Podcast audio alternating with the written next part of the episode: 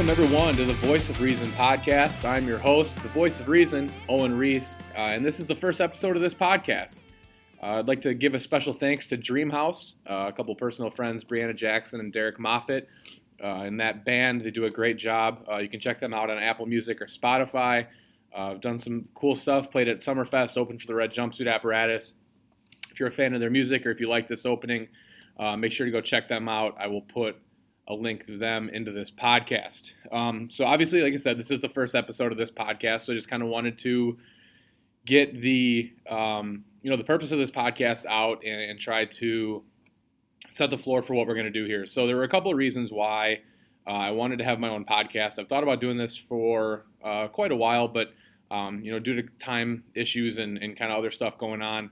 Uh, it kind of got pushed back, so obviously we're here now. So there's a couple of reasons why I wanted to do um, my own podcast and, and, have some of this stuff. So, first of all, first and foremost, I want to be able to uh, get my voice and opinions out uh, on a platform that doesn't affect my other employers. So, um, I am a graduate assistant offensive line coach at Wisconsin Whitewater.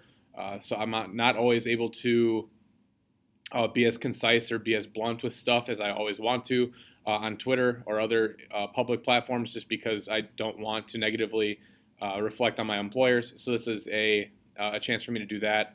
Um, we're going to talk a lot about the Green Bay Packers here on this podcast. Basically, uh, general like Wisconsin sports, uh, Wisconsin Badgers football and basketball. Um, obviously, as we get into that time, I don't necessarily want to infringe too much on those spaces as like from a like a recruiting update site or anything like that. Like I also write for Bucky's Fifth Quarter. They cover that stuff. I don't want to infringe on that. But if I have opinions, uh, I will get those out. And then obviously too, we'll talk about the Bucks and the Brewers again as I feel appropriate. I don't want to be like a beat reporter for them or anything, but um, just to kind of to get opinions out as we continue um, to get through this coronavirus COVID stuff. Obviously, it's, it's pretty unprecedented, but um, you know, hopefully we can get back to get back to that eventually and in time. Um, so yeah, so just in general, like I said, it's kind of setting the stage for this podcast uh, moving forward. Uh, so obviously, again, this is the first episode, uh, and with the NFL draft only two days away, uh, recording this on Tuesday, the 21st, uh, with the first round only two days away, kind of wanted to get right into it with the Packers stuff, right? So, to me, there's there's four positions that they could target in the first round, um, either wide receiver, offensive tackle, defensive line, or safety, or defensive back in general. The last linebacker that the Packers drafted in the first round that wasn't a pass rusher was 2006. It was AJ Hawk. Um, I just don't foresee them uh, doing that. I, I, I understand the Packers' concern, Packer fans' concern for the run game, the run defense, and that position in general. Uh, the Packers played uh, more dime defense than any team in the NFL last season, and uh, don't know if that's, I, have expressed my frustrations on this and other platforms. I don't know if it's because of preference or because of personnel limitations. Uh, obviously, trying to keep BJ Goodson or Tyler Lancaster off the field uh, is one way to do that, is to play more defensive backs. So, to me, I, I, don't foresee them taking a linebacker unless it would be some type of uh, catastrophic fall for someone like Kenneth Murray or Patrick Queen. I think both are projected to go well ahead of pick 30. Uh, so I mean, if one of those two were to fall, I suppose that could be an option, but but I don't, really don't see that happening. So uh, we'll jump to uh, wide receiver. Obviously, is the other popular position that Packers fans want a a first round pick at. And there's there's five guys that jump out to me um, as guys that I think that they would target. Um, two of which may or may not be there. Uh, so We'll start right away with Justin Jefferson, uh, the receiver from LSU. Uh, he played primarily in the slot this year, uh, but has played both a slot and outside.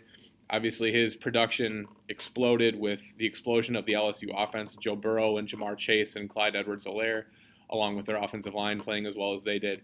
Um, he's a guy to me, I think plays like a bit like Anquan Boldin, uh, a good strong slot receiver. He's good after the catch, but he's not a burner. Uh, I ran a 4.42, I believe, at the combine, but um, but not a guy that wins with speed. He's a route runner. He's a, a savvy football player. Uh, and he's a guy that I think if the Packers have the ability to take, I think he's probably their favorite wide receiver and someone that they would prefer to take in that first round. Denzel Mims, another guy who's really shot up the boards in this process, had a great Senior Bowl uh, after a good career at Baylor. A big, tall receiver, 6'3", and um, ran a bit of a limited route tree at Baylor. Truthfully, uh, it's not quite like Corey Coleman, uh, KD Cannon limitations out at in the route tree, but something he will need to continue. He did show well at the Senior Bowl, so I, I don't have any concerns with him being able to pick it up. But from a sheer uh, you know transition standpoint, it will be a bit. He will be asked to do more at the professional level than he was in college. Uh, I also think he could end up being gone. He seems to be a, a hot topic uh, in this draft cycle. He could be a guy that could uh, be gone before pick 30. Uh, the next two guys are, are, somewhat in similar ilk with each other. One is Jalen Reagor, the receiver from TCU, uh, is a burner. ran 4.47 at the combine, but I think that was too slow. He probably is a 4.3 guy, truthfully. Uh, big time explosive, broad jump, vertical jump.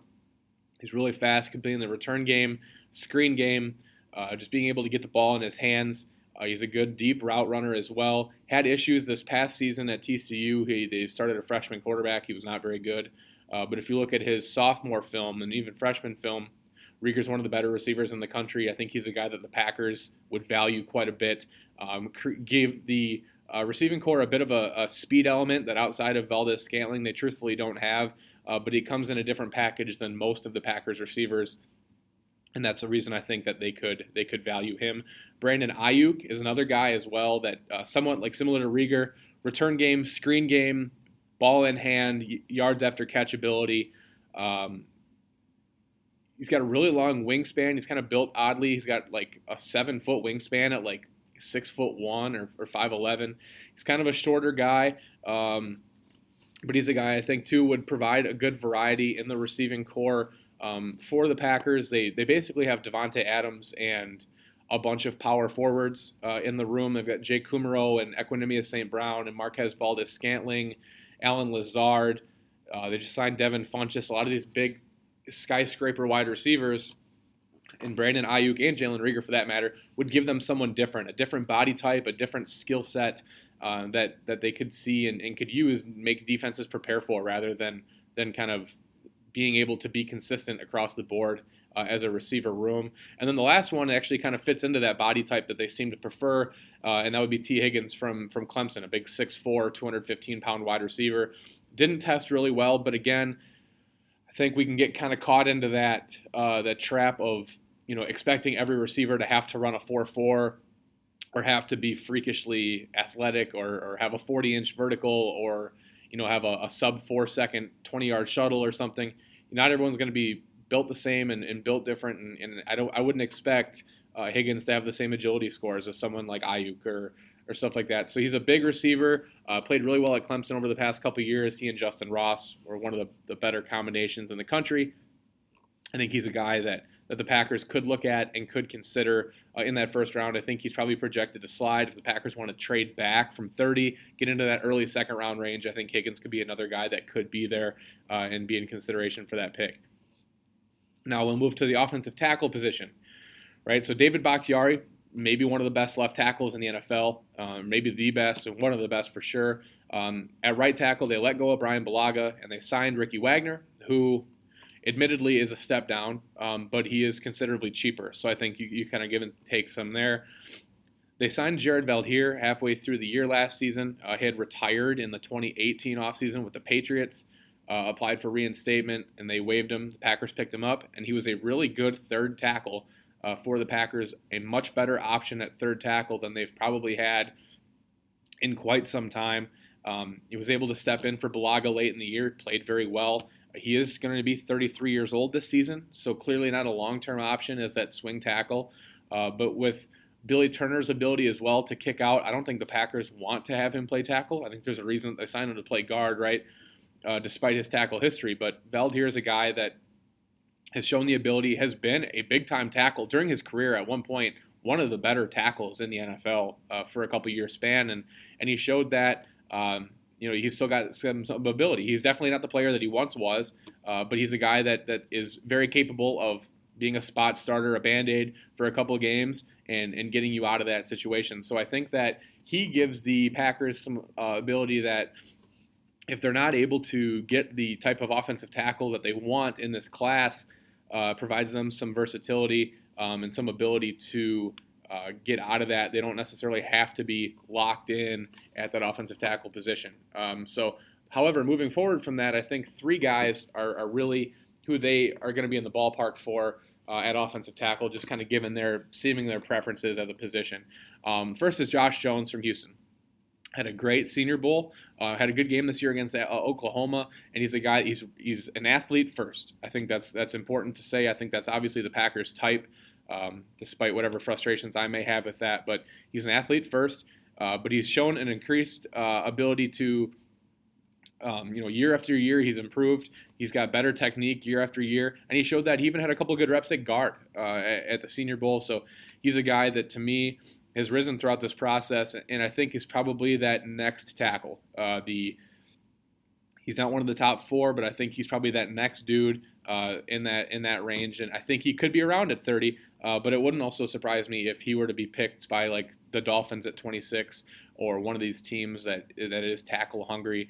Uh, even someone like the the Houston uh, or excuse me the Tennessee Titans at 29. Um, I think someone like Josh Jones or even like Isaiah Wilson for them, Lucas Niang are guys that can make a lot of sense. Uh, the other two guys are are much more. I would be much more trepidatious about drafting if I was the Packers. Ezra Cleveland from Boise State uh, and Austin Jackson from USC. Um, both have, have risen throughout this process. Both are very good athletes. Uh, the primary concern, I had a conversation with someone on Twitter yesterday. The the the my primary concern is that when teams take offensive tackles that are athlete first, I'm I'm generally pretty hesitant about that because it either means that they are dependent on their athleticism for success rather than succeeding because of their athleticism, uh, if, that, if that makes sense. And the other thing too is that a lot of guys, when they are those athletic project types, they have some inconsistencies in technique, which obviously drafting them into the NFL, you want your offensive line coach to be able to improve that. Um, you know, but but the offensive line is a position that's hit especially hard as they continue to regulate and minimize and shrink the ability uh, for these teams to practice and the opportunities that these players have to get reps. Uh, all, you know, these high upside, quote unquote, developmental offensive tackles. Ben Solak from the Draft Network had a good article about this yesterday it's a tough ask because there's less opportunity than there used to be for these guys to get reps and to develop, quote unquote. So you're taking these high risk guys in the first round uh, with with less opportunity than you've had in the past to like have them continue to learn technique and to master that and get better. So to me, and, and this has been more of a philosophical thing uh, always, but I'm much more of a fan of the safe offensive lineman um, usually a bit more technically sound, usually a bit more physical than the, the, the very, very athletic guys. Not that an athlete isn't physical, um, but just in general, those guys that are, are safer, more functional transitions into the NFL, I think, um, has kind of been my type and and that's something that the Packers haven't necessarily aligned with, which is fine. Um, but those are the two guys I think. Ezra Cleveland could go very early. I know Daniel Jeremiah has also mentioned Austin Jackson as a tackle that could go earlier than people think. Uh, however, you try not to read into that stuff too much because at this point in the year. Um, you know, it seems like there's about 45 guys that you shouldn't be surprised if they go in the first round. So um, that's what the offensive tackle class looks like at this point. Uh, I think those are some of the guys that the Packers would consider at that position. Uh, you know, if they're on the board at 30, um, that that kind of fit what they look for and what they try to do. So now we'll go to the defensive line. Uh, it's a position I think that is much more of a sneaky need than most Packer fans would like to admit. Uh, there have been guys that have been taken at that position uh, in the last couple of years that would, um, you know, maybe make you a bit less uh, enthralled with with taking a defensive lineman early. And you can say, well, we just signed Dean Lowry and we have to sign Kenny Clark and we just drafted Montravius Adams and we took Kingsley Keke last year.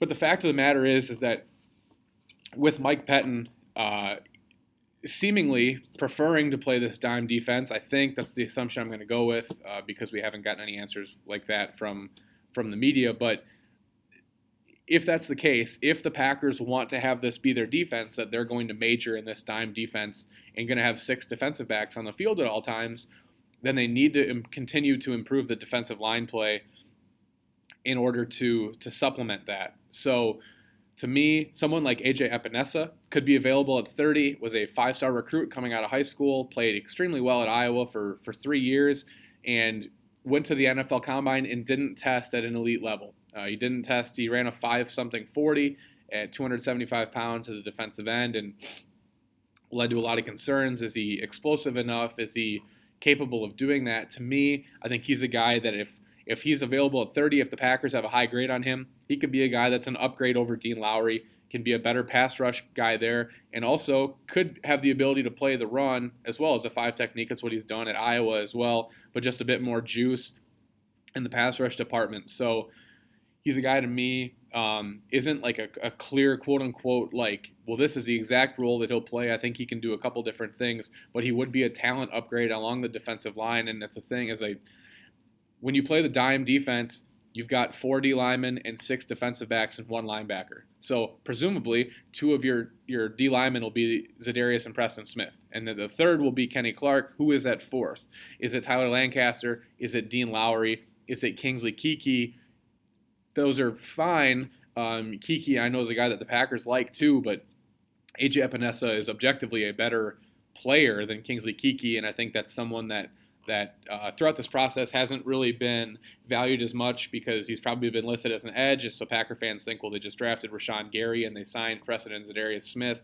They don't need uh, another edge rusher, but truthfully, Epenesa's best role in the NFL might be as that interior four eye or five tech rusher to a strong side and be able to to rush that way and be a sub package guy. I mean, if the dime defense is going to be the Packers' thing, um, you know that that's a sub package. So I mean, it's it's generally a, a, pass rush package because you've got six defensive backs on the field. So I think he's a guy that really hasn't been thought of a ton, but but really could be an option for the Packers at 30. And then uh, Ross Blacklock from TCU is another guy.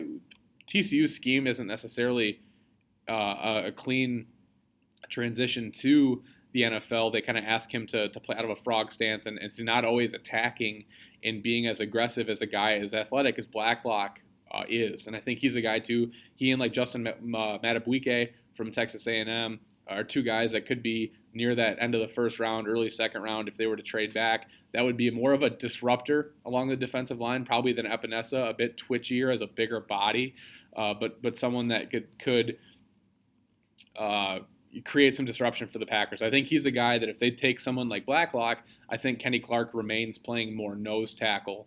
Um, it, that may or may not be the better thing for him, but um, so I think that's a guy to, to, keep in mind for Packers fans. And then I'm not going to say cornerback, but I will say safety is the, is the last position I think the Packers fans really need to be prepared to see uh, a pick at 30 if the Packers stay there someone I've been pounding the table for, and we'll talk about this in a second, is Grant Delpit from LSU, former five star recruit, big time. Uh, heading into this 2019 season, was thought to be a top five or 10 pick. Uh, had some struggles tackling, admittedly. That's that's a, an objective issue. Is that he's not a great tackler. Uh, but if you play him at free safety, I'm not drafting you to tackle. I'm drafting you to get four to five interceptions as a center fielder, and that's something he's able to do. He is a ball hawk. He is a willing tackler. I don't think there's any question there. Uh, just needs some technique cleaned up and, and did play injured for a bit this year, so we don't know the extent uh, how much of that played into his tackling issues. Did seem to tackle a bit better in the college football playoff for what that's worth. The next guy, Antoine Winfield Jr., the son of former Vikings and Bills corner Antoine Winfield, plays a lot like his dad. He is smaller, like his dad was. He is 5'9", uh, so he's a guy that um, shows a lot of instincts. He's a ball hawk. He plays uh, all over the place, like with his head on fire. Uh, has been hurt a lot, unfortunately, um, and that's something that I think is a bit of a concern. Uh, he's like a fourth year sophomore, uh, essentially at Minnesota, just unable to stay on the field. Uh, he's a guy that I think can do a lot. He's very skilled. He's a very talented player, but I think the bigger concerns with him are the medicals. Um, he's a guy, though, that again, if you're looking to add, continue to add talent and add versatile pieces to this secondary, any of these safeties allow Darnell Savage to go down and play in the nickel, which I think is an important thing. It's something he really thrived at at Maryland. And the more places you can play him, the more things you can do with him, I think the better, and use his skill set and athleticism and speed on the back end of that defense.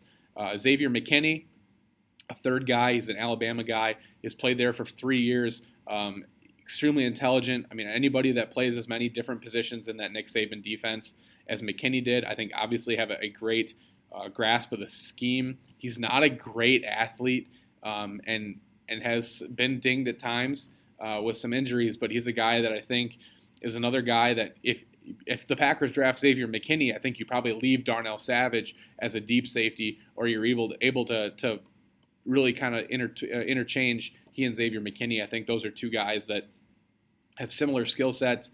Savage is a bit more athletic. I think McKinney probably plays a bit more heady uh, or or with some more savvy than Savage does. But um, he's a guy. Both guys I think that fit the style of what the Packers are trying to become on defense with that identity. Uh, and someone that the Packers could and uh, pick, I pick it would be a good pick at 30. Uh, wouldn't be a reach by any means. Um, and then from there we'll go to the two uh, big time athlete, small school guys uh, at safety who have been uh, very enticing throughout the process. Both of, or at the Senior Bowl, highly thought of. Both blew up the combine. First is Jeremy Chinn from South, Southern Illinois. Played free safety there at the FCS level. 6'3", 220 pounds, 41 inch vert, an 11 foot broad jump, ran a 4'4", big, huge, just salivating athlete, right? Like he's the guy that you you create in the lab. That's what you look like. You want a safety to look like and and move like. It's Jeremy Chinn. However, you have questions, you have concerns about the level of competition. Um, you know, and, and, where does he play? Does he play free safety in the NFL? Does he get put into the box? Does he even play sub linebacker?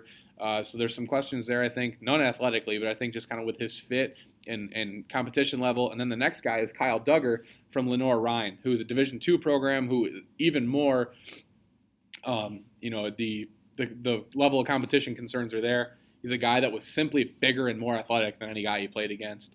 Um, at the at the college level, especially the Division two level. Now he went to the Senior Bowl. He played well, and and I don't think that if you uh, put an Alabama helmet on him, uh, that you would be able to tell much of a difference. So athletically, he's there. He played well down in uh, in Alabama, but is a guy that you know I question: Do you play him at dime, you know, or sub linebacker? Is that what you're taking him for? I don't know if he can play safety at the NFL level. Um, so it's a guy that I can see the athletic uh, allure. He and Chinn both freak athletes, very talented that way. Uh, and that's something that the Packers have shown that they value, but I don't know if he would be as enticing to me as some of the other guys, some of those Delpit, Winfield, McKinney, real fits at safety uh, that could truly play the safety position and allow other guys to move around.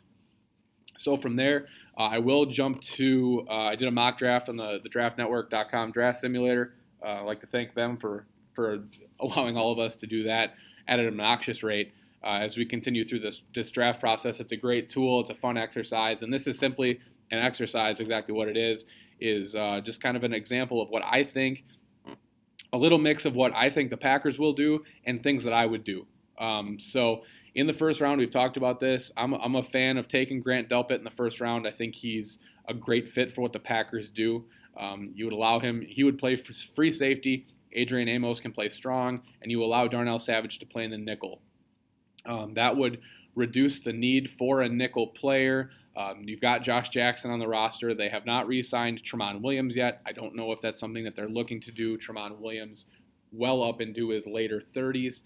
Um, has been a valuable piece for the Packers, but as they continue to move forward, there does need to come a time where he's no longer able to make the roster. I think if the the secondary is as good as it's supposed to be, um, Delpit's a guy. Again, the tackling issues are a bit concerning, but I think if he plays as well as he's expected to as a ball hawk in the NFL, I think the the missed tackles are something you deal with if he ends up getting four to five picks a year. And the other thing too is he can he carries himself this way. He's an alpha dog athlete.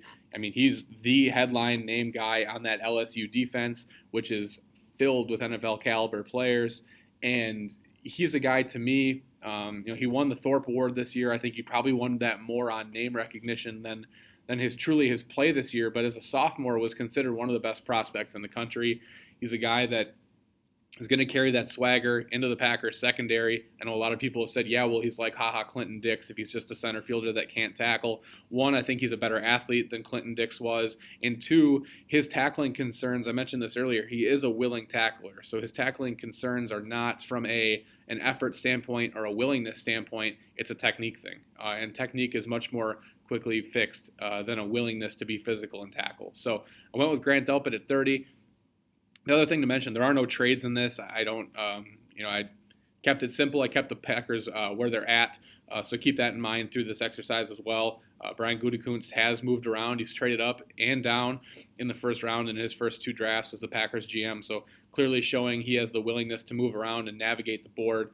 Um, so that's something that was not reflected in this this exercise or this simulation for me. Uh, so at 62 in the second round, had the Packers taking KJ Hamler, the uh, jitterbug wide receiver out of Penn State.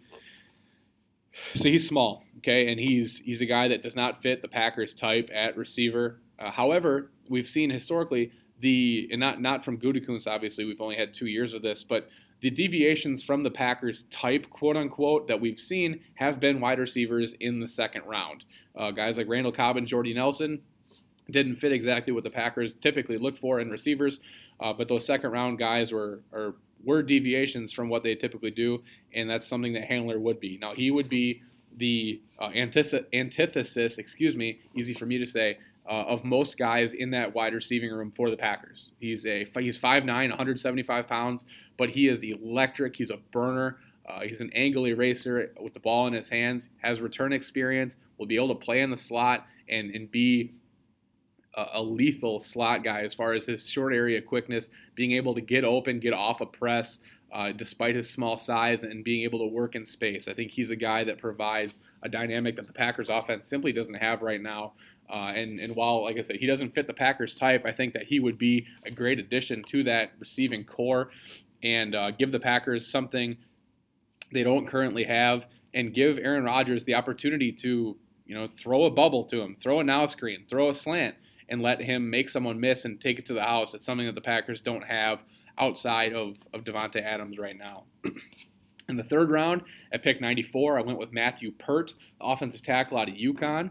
Uh, ben Bartch, the offensive tackle from St. John's, was also there. It was very tempting as well, but Peart higher on the board uh, is a guy who's a right tackle at UConn. He's a good athlete, huge long arms. I think that's something that's enticing, and he's a pretty good athlete. He, uh, he showed it the uh, the one on ones in Mobile. Um, he fought and he competed there, and I think he's a guy that you would bring in. Might even it probably wouldn't keep you from from signing Veldheer either, but could be that third tackle you know, with the ability in the instance that someone were to get hurt, uh, you know, obviously you don't want that to be Bakhtiari, but could be able to slide in. I think optimally, he's probably a guy that if Ricky Wagner isn't playing as well as you'd like him to by the end of the year, that Peart's a guy that could push him for for a spot uh, and could eventually take that over. Has some definitely has some higher upside than Wagner does at this point. Wagner being 30 years old, uh, and Peart being a, a, younger guy, like I said, long arms, enticing tools, and was by far the best player on a bad UConn team. Um, so he's a guy I think that that kind of fits what the Packers are looking for, some high upside on the offensive line uh, and in that offensive tackle room. At 136 in the fourth round, I went with Leki Fotu, the big mammoth defensive lineman out of Utah. Uh, you'd play nose. He's 6'3", 340 pounds. He's a pocket pusher, not a, not a great pass rusher, but he has, does show the ability to penetrate through a gap at times. Uh, he's got a quick first step, but more so that space eater. Um, you know, let Kenny Clark play three technique, move him around a little bit, give him more opportunity to, to get one-on-one matchups, and and be that that change of pace guy. He won't be in the uh, you know he won't be in sub packages, uh, but he'll allow that in that base at three four um, any type of run stuffing look, any type of front that they're trying to do. Uh, Fotu's a guy I think provides them. He's better than Tyler Lancaster as a nose and to me would be a steal in the fourth round and a big body. Mike Pettine traditionally has had that type of guy at nose. The last couple of years they've kind of shied away from that. I thought that uh, Vita Vea could be a, a, guy at 12 when the Packers picked, or at 14 rather, before they they traded down um, and then back up for Jaire Alexander. I thought at 14 Vea would be a guy they could consider. Fotu, that similar size, not the athlete that Vita Vea is, but a big dude uh, play in the middle of that defense and allow Kenny Clark to move around a little bit, free up some of the other guys because you need to dedicate two guys uh, to a guy that big. In the fifth round, uh, stayed local and went Quintez Cephus, the wide receiver out of Wisconsin. Didn't run very fast at the combine. Uh, ran faster at his pro day. I think he's probably a 4-6 guy, but he's physical, really physical at the catch point, physical with the ball in his hands. He's a willing blocker. Um, separates well uh, in his routes. He's really good out of his breaks, uh, especially vital for somebody that doesn't run super fast. And and he's a guy to me was a basketball commit to Furman uh, before his senior year of football when he really started to get some offers, and you can see that uh, being able to battle through contact at the high point, going up to get the ball, just like rebounding in basketball, being able to shield the defender with his body, just like boxing out. I think that that he's a guy that um, you know has has quite a bit of development uh, to continue to, to have. I think he'll be a better pro than he was a college player. Obviously, had some some issues in his career at Wisconsin, missed the 2018 season uh, with some legal issues that he was found not guilty of. But um, Cephus is a guy to, to me uh, is, shows up in big games, had his best games of his career against Ohio State and Oregon in his senior year, and, and he's a guy to me that um, probably uh, would be best fit in an offense where you play your primary receiver in the slot. The Packers do play Davante Adams in the slot quite a bit, uh, so you can give Cephus those outside opportunities that way and and allow him to uh, to continue to learn. I think he's a, again a different skill set than what the Packers have in that that receiving corps at the moment, um, and is a, a, high upside pick for them. I think in a couple years he could be a wide receiver three uh, and a pretty good one. So. The Packers have three sixth round picks, uh, and this is the first one I went with this, I think he's a fan. I think that he's someone that the Packers could very legitimately take or be very interested in. And that was the left tackle from Michigan, Jon Runyan Jr., uh, the son of longtime NFL player Jon Runyan. He's a guy played a bit out of position at Michigan, out of necessity at left tackle. I think he'll play guard in the NFL. I think he could also play center. He's very smart, really technically sound, uh, good athlete as well. Uh, 6'4", 310 pounds. I think he's a guy that, um, you know, it will be underappreciated in this class. Like obviously he's not an offensive tackle, I don't think at the next level, but is a guy that that the Packers have struggled with interior offensive line depth for quite a while, and I think he's a guy that could fix some of that. Um, you know, there's talk that Lane Taylor could eventually potentially be cut, save about four million dollars if he's cut, uh, or if could be traded as well. I think that he's someone that would be able to to fill in some of that interior offensive line depth uh, if possible, and, and could be a good spot there. At 208, I went Lamar Jackson, the corner out of Nebraska. Uh, was at the Senior Bowl. He's a big, long dude, 6'2", 210 pounds. Uh, not a, a big time speed guy, but is a guy that can run a little bit. And the Packers have shown they like these big, long press corners to play the style they want that Mike Pettine likes. I think in the sixth round, he's a, a risk worth taking. Another big body uh, to throw at that position, um, and and played pretty well at the Senior Bowl at times. Uh, got beaten the one on ones uh, at times, but that's not a, an advantageous position for a defensive back to be in. So at 209, the next pick after that, I went with Trey Adams, the tackle out of Washington. He's a guy that's had some pretty legitimate injury concerns a couple years ago was thought to be a first round prospect he's 6'8 a, a legitimate 6'8 and 310 pounds um, at one point was a pretty good athlete uh, has had some back issues had a neck issue a shoulder issue um, that, that have sidelined him and really kind of limited his uh, his stock here. I think that a lot of teams are going to stay away because of that injury history. Uh, I think here in the sixth round, late in the sixth round, he's definitely worth it. Uh, big body at tackle, another guy you can develop, stash him on the practice squad.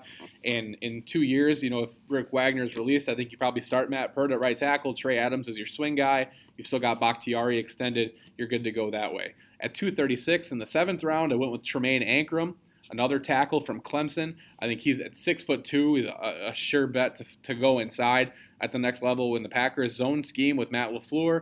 Uh, you want these athletic offensive linemen. I think that's exactly what you get in both Runyan and Anchrum, college tackles that'll be bumped inside. Probably play guard or center in the NFL, but guys that are really athletic. They're they got the, the tackle experience the Packers like. Um, Anchrum, another guy, uh, was down at the Senior Bowl, played well, and and is a guy that to me um, you know, has a lot of experience playing at that Clemson offensive line and that tackle experience. He's a guy that's been underappreciated because he's six foot two, um, you know, and but but he's a guy that fits what the Packers want to do. I think he would be a slam dunk in the seventh round, big time value, and probably make the roster. To be honest, uh, as a reserve interior offensive lineman. And then at 242, I'll wrap this up quickly. Went with Jeff Thomas, wide receiver out of Miami speed guy, has had some off the field character concerns, uh, was looking to transfer from Miami for a time, was thought to be that he was going to be going back to Illinois to go to do the University of Illinois. Uh, eventually ended up not doing that and then um, ended up back at Miami. They've had some quarterback issues over the past few years between Malik Rosier and uh, Tate Martell this year and um, some other guys, N'Kosi Perry, uh, that they've had there, haven't been able to find their guy at quarterback. So Thomas is a guy I think is going to be a better pro than he was in college, electric speed, can play in the slot, can be a return guy. Uh, and again, a, a diverse skill set from what the Packers currently have in that room. So that was my mock. Uh, seventh round, 10 picks. I didn't trade. Um, so you get three wide receivers here. You get Hamler, Cephus, and Thomas. You get two big time burner speed guys in Hamler and Thomas. You take four offensive linemen, which obviously I will never argue with, with Peart, Runyan, Adams, and Anchrum. You take a D lineman in Fotu, and then you get two secondary guys in, Lamar Jackson and in Grant Delpit, obviously in the first round. So uh, O line, D line, secondary, and wide receiver. That's the big um, emphasis here, and those are the four spots that we think they could look in the first round of the draft. So, um, wrap this up quickly. Thank you again for listening to the first episode of the Voice of Riesen podcast. I'm Owen Riese. You can follow me on Twitter at Riese Draft. That's R I E S E Draft. Um, also created um, just recently here the, the, page for the podcast. It's at VO Riesen Pod. Um, somehow voice of Riesen uh, was taken. Um, but so uh, again, thank you for listening. Uh, we'll continue continue to see how this progresses and uh, and moves forward here into the future. But again, thanks for listening. Uh, we have some plans here for the NFL draft. Either be after day one, for sure after day two, and then likely a wrap up after day three as well. The Packers currently projected to take five guys in or seven guys, excuse me, in day three. So again, thanks for listening. Uh, this has been Owen Riese for the Voice Riesen podcast. Have a good one and uh, we'll see you after the uh, the NFL draft.